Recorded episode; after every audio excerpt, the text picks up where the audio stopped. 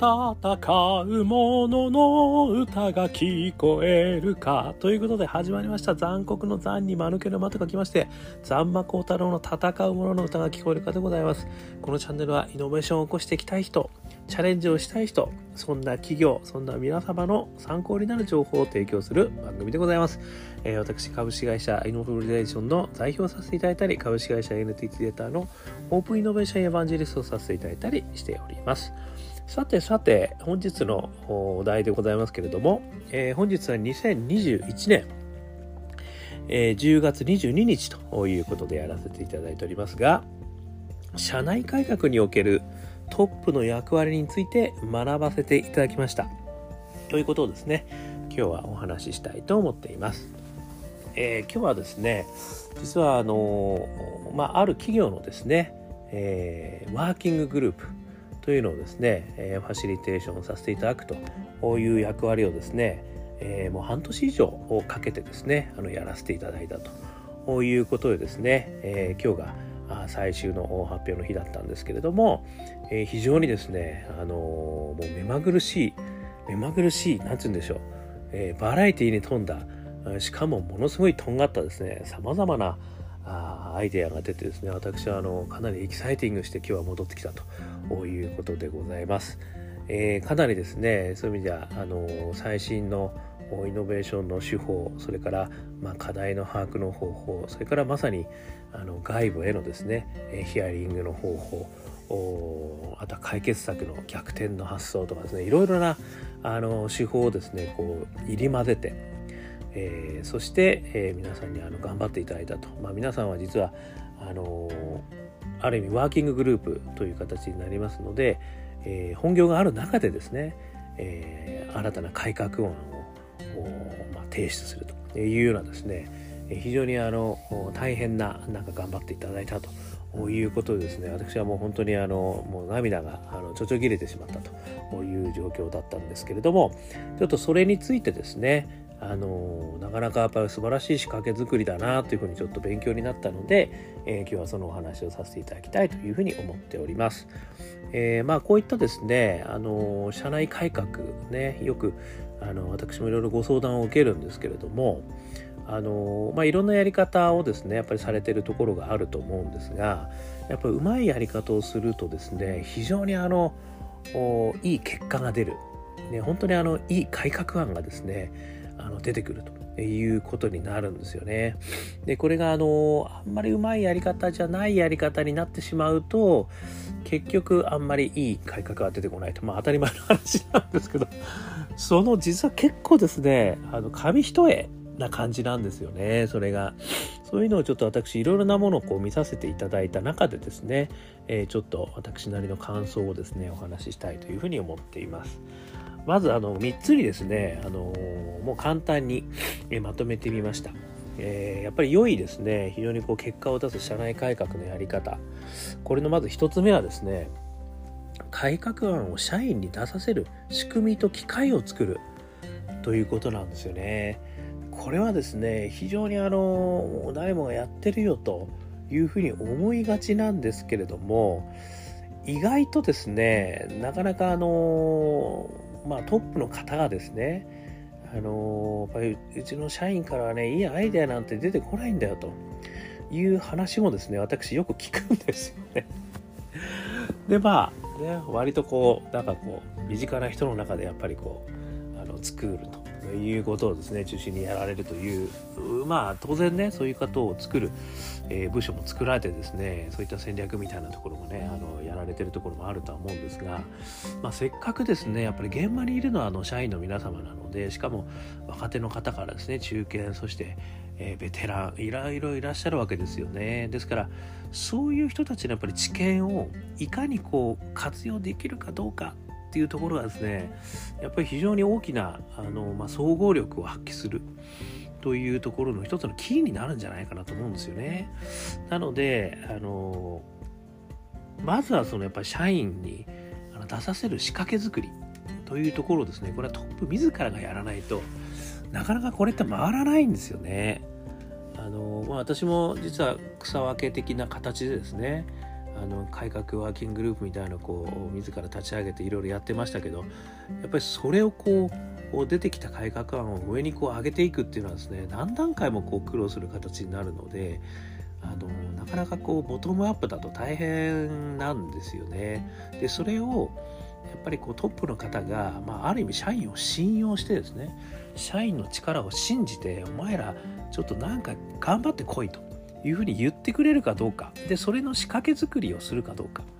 で機械と仕組みなんですよね。でこの2つがいけてないとですねあのそれはなかなかうまいこといかないと。いうケースがあるんですよね。なのでまずはそういった機械を作ること。そして機械をどういう仕掛け作りにするか。ということですね。これがやっぱりすごい重要なポイントなのかなというふうに思ってます。それから2つ目ですね。これ結構重要なんですよ。この仕掛けの一つのあのアイテムにはなるとは思うんですけど良い企画案が出てきたらですね採用のゴールを用意するってことなんですよね。あの良い企画案があってもですねああよかったね面白かったね今日入っちゃおしまいっつってなんかチャラになっちゃうっていうね そういう回っていうのがすごく多いんですよね。あのそうではなくですね非常に良い企画案が出た暁にはもちろん全部の企画案を採用みたいなことはないんですけどきちっとそれをですねあの採用するよと。でその採用するのはこういった場に採用してきますよみたいなことをですねあのきちっとこう明言するっていうのはすごい大事なんですよね。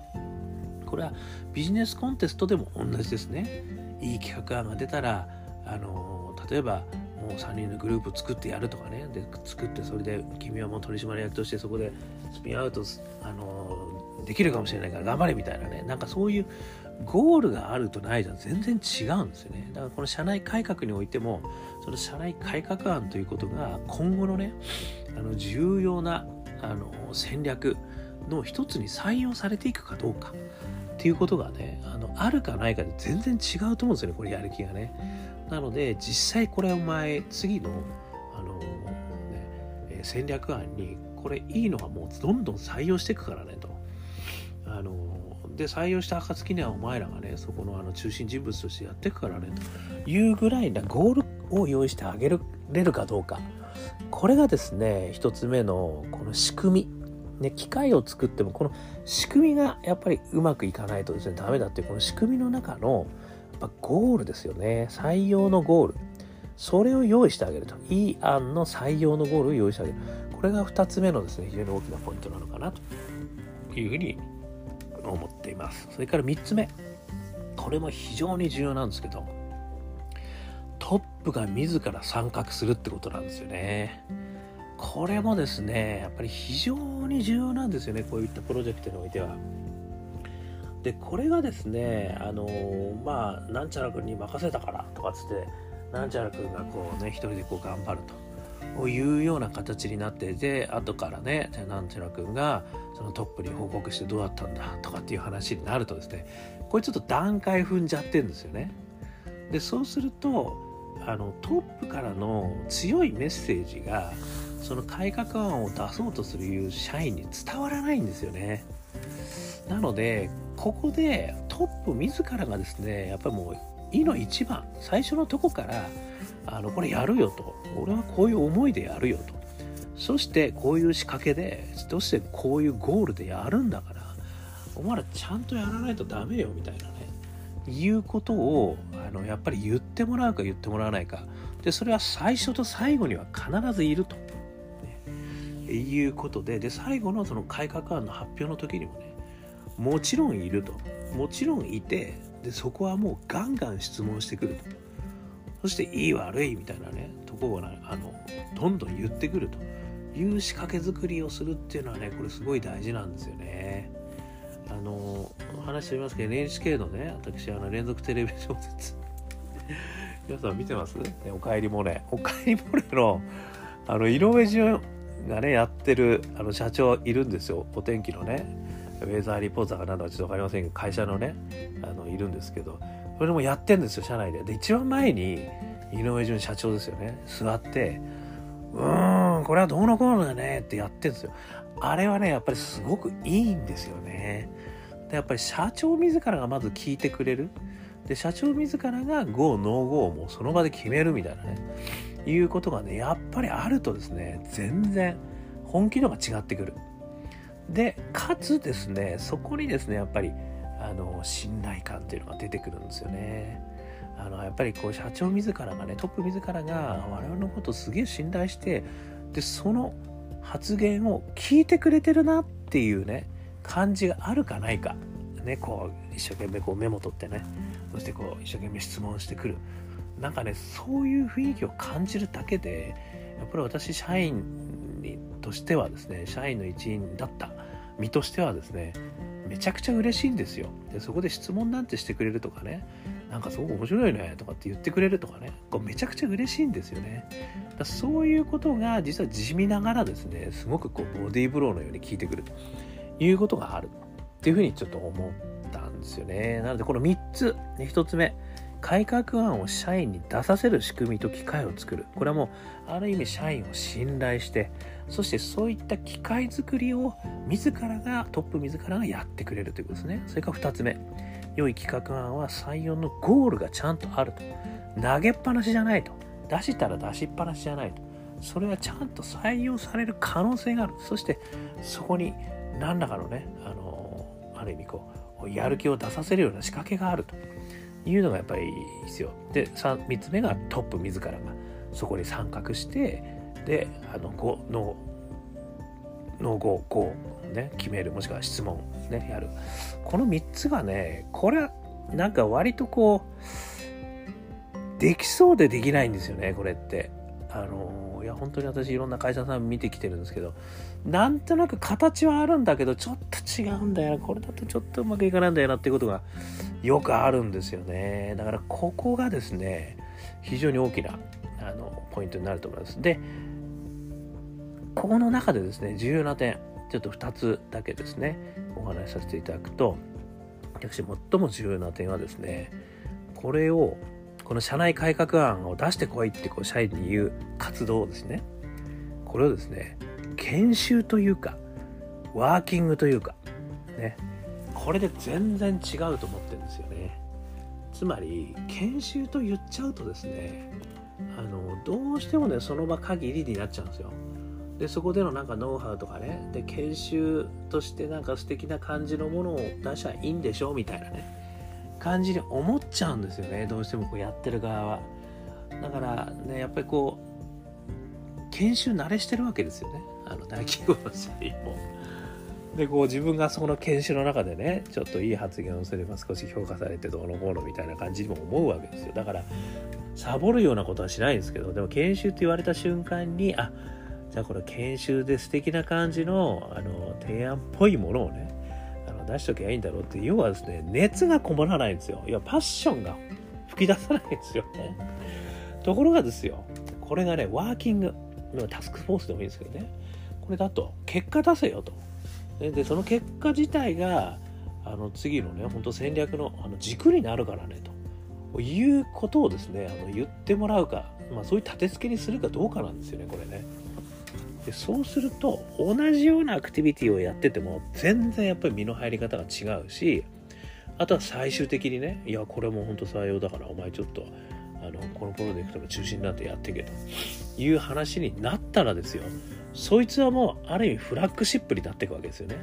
あ俺もなんかあんなことやってみてえなってこう思う人がどんどんつながってくるわけじゃないですか。研修だとやっぱりその場限りで終わっちゃうんですよね。だからこう継続していかないですよね。そういうやっぱりこうこれはねなんて呼ぶかだけの問題なんですけど全然違うんですよね。だここがですねあのね人事部の研修とかでこうやっちゃうみたいな話になっちゃうとねちょっと違う感じになっちゃうなっていうのがすごい残念。同じようなアクティビティでやるんですよ。でもそれをね研修と呼ぶかでもワーキングだと。でワーキングと呼ぶからにはゴールあるぜと。でそのゴールはあの道筋まだつながるぜと、ね、いう形になるかならないか。ここ分かれ目なんですよね。これがね意外とあのできるところできないところすごく分かれるなってこれ一つ目ですね。それからもう一つ。これ、ね、社内改革っていうとですねあのある意味ねやっぱり社内のヒアリングだけで終わっちゃうことがあるんですよ。社内の問題をねあのこう深掘って終わりみたいなね。の社内のやっぱりこことここの体制を作る必要がありますとかね。こことこのあの知の共有が必要だと思いますとかね。ナレッジなんちゃらかんちゃらみたいなね。いうことで終わっちゃうケースがあるんですけどそれだとね全く面白くないですよね。あのやりゃいいじゃんっていう私からするとですね。そうじゃなくてやっぱり社外にあるんですよ答えは。でこの社外と言ってるのは当然一つはお客様ですよね。つまり社社内を改革するのは何のためにだかっていうとやっぱお客様に新たな価値を提供するためにあのやるわけですからだからお客様の価値がねどれだけやっぱりどれだけ価値が提供できてるかしかもお客様がねどう本当に思ってるのかって真の課題は何なのかみたいなところを探らない限り社内の改革の道筋もないんですよね。これもねこうやって聞くと当たり前なんだけど意外とね社外に行かないんですよ。で私はあの現場100回って言うんですけどとにかく現場行けと。一時情報にあたってとにかく何人ヒアリングしたんだと。でしかもそれはお客様だけじゃなくて例えばその全然違う業界の人ね、まあ、もしくはエンドユーザーのところね、まあ、もしくはあの海外のもしくは新興国のね。なんかそういったあの我々が解こうとしてる課題感。ということにヒントを与えてくれる人たちって世の中にたくさんいるんですよね。でそれをいかにこう集めるかっていうことが実はすごい勝負になってくるんですよね。でもちろんそこの課題感ね、まあ、お客様の課題感っていうのは非常に大きなキーにはなってくるんですけど。ただやっぱり同じような課題感を持ってる人たちはどう解決してるんだとかね。でそのために我々はどうやって改革していかなきゃいけないんだとかっていう話になるわけなんですよだからそこ最後なんですよね。だからその最後のところだけをですねああじゃあこうじゃいっちゃこっちゃいっちゃこっちゃこういじくってもしょうがないんですよね。やっぱりこれもね本当あの新しいビジネスを作るのと同じだと私は思っていてあの新しい、ね、あの改革をしていくと社内を変えていくということに関してもですねそれでやっぱり社外、ね、ここの現場100回、ね、このこれをやることによってでどう変えるべきなんだと。いうことがやっぱり見えてくるっていうところがねこれ意外とできないことなんでね。これちょっと付け加えさせていただいたということでございますね。はい。ということでですね、あの、こういう、その社内をね、社社員に、あの、やっぱりこう、機会を与える。そして、あの、そういった仕掛けを与えてあげる。そしてトップ自らがそこに食い込んでいく。ね、こういうことをやるとですね、あの、私が社員だったら、やっぱり一つはトップからのね、信頼を感じると思うんですよ。れ面白かったよねとかねなんか飲み会でも何でもなんかこう言ってくれるとめっちゃなんか自信になるじゃないですか。でまあそもそもやっぱりそういったワーキングの中からあのアイデア出してそれあの前者のねあの取り組みしていくぜって言ってくれるってことがやっぱり心意気感じますよね。あなんかやっぱりねうちのあのトップはあなんか信用してくれてんだな俺みたいなね気持ちになるじゃないですか。それから2つ目ねでそう言ってくれると自らが考えようとするんですよね。この自らが考えようとするってことがすごく大事なんですよね。これよく私もいろいろ相談をいただきます。あの請負型。ね請負型のビジネスやっててこれから提案型に変わっていかなきゃいけないんですよ。なんとかね提案型ビジネスができるようにしていきたいですというご相談をねやっぱりいろんなところから伺うんですけどでもこういうサイクルを回さないとやっぱ自ら考えようとしないんですよね。自ら考えろっていうお題をこう受けを 受け負ってもね自ら考えられないんですよ。なんかやっぱりこういう信頼感の中でちゃんとゴールがあってそしてそういった機会と仕掛け作りがあることによって初めて自ら考えてあのやる気が起こってくるんですよね。でそこのやる気が起こってきたものがもしうまいこと言ったらフラッグシップとしてねなんちゃらがなんか採用されてあそこに移ったらしいぜとかあいつなんか面白そうなことやってるよねみたいな。ちょっと俺もそういうのやりたいなみたいなことになれば2号3号。どんどん出てくるんですよね。なのでやっぱりそういう機会をね与えてあげるってことはねすごい大事なんだと思うんですよね。まあ、これはあのよくね最近あの子育ての中でもですねいわゆる非認知能力。ね。これ幼児の非認知能力を高めるためにはですねアタッチメントが一番大事だって言われてるんですよ。アタッチメントって何かっていうと触れ合いなんですよね。これ触れ合いって何かっていうと心理的安全性なんですよね。なのでその触れ合いアタッチメントがあることによって子供はね、非認知能力、つまりですね、自分でやる、なこういうことやりたい、ね、こういうことなんか面白そうってこう自分から自らがやる力をね、育めるって言ってるんですよね。なんでこれね、人間、幼児も大人も同じです。だから、トップからのアタッチメントがあるかどうかね、これやっぱりね、すげえ大事だと思うんですよね。そうすることによって、まあ、自ら考えようとする非認知能力が花開いてくるということがあるんじゃないかなっていうふうに思うということですね。それから3つ目、ね、それによって社内文化が変わっていくということなんですよね。だからここまでね、いかないと社内文化ってなかなか変えられないとは思うんですけど、でも社内文化を変えることはできるっていうことなんですよね。なので、あのそういう意味ではですね、やっぱり社員、ね、トップの方が社員を信頼して、前からお前らからのアイデアがね、あのうちの会社を変えるためには絶対必要なんだって言ってくれて、機会とゴールがある。ね、そして、本当にこう採用されているそしてトップ自らがねそこにこうガーッと入ってきてあのまあ一緒にね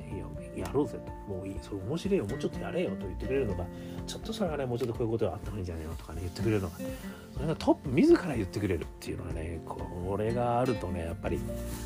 社内文化ね変わってきますよね。っていうふうにあの私は感じましたと、ね、偉そうなことを言える立場でもございません。ね。私はあの会社のトップでも何でもありませんのまあ、一人社長ですけどね。一人社長だけど社員いないででそういったところでねあのトップの方がねなんかそういうふうに動いてくれたらすげえ社員の人もやる気出んじゃないかなということでですねあの小さなねあのイノベーション社内改革というイノベーションの歯車をね回り始めるんじゃないかなというふうに今日は感じたというお話をさせていただきました。ということでねまあ私そういう意味であの、まあ、オープンイノベーションの男というふうにあの一応宣言はしてますけども特にオープンイノベーションだけではなくですねあのこういったこう社内からねマインドセットを変えると。あのやる気を出させる、まあ、もしくはね社内を改革していく。やり方を変えていく。みたいなねあのいうこともですね実は地味ながらあのいろいろやらせていただいてるんですよね。なのでそういったところもねあのありがたいことにそういったあご相談を受けてる中でですね今日は感じたことをお話しさせていただいたということで、えー、ございました。少しでも、えー、参考になれば幸いでございますということでこのチャンネルはですねアンカー .fm 毎日配信しておりますのでもしよろしかったら、えー、登録ね、していただくと毎日聞いていただくこともできると思います。あとはですね、あのー、コメントもね、これ出せるらしいんですよ。コメント欄、ね、アンカーのコメント欄ありますから、あの、私もちょっとこの間まで知らなかった。もしかしたらそこにコメントいただくと私も会話ができるかもしれないし、あとは残酷の残に丸けの間、ね、光太郎、えー、こちらの方でですね、あの、Facebook、Twitter やってますので、えー、ぜひぜひ、えー、申請していただいて、一言そうやって申請していただくとそこから会話が始まるし、いいね、えー、シェア、ね、していただくと嬉しいなというふうに思いました。ということで、今日も聞いていただきましてどうもありがとうございました。それでは皆様、頑張りましょう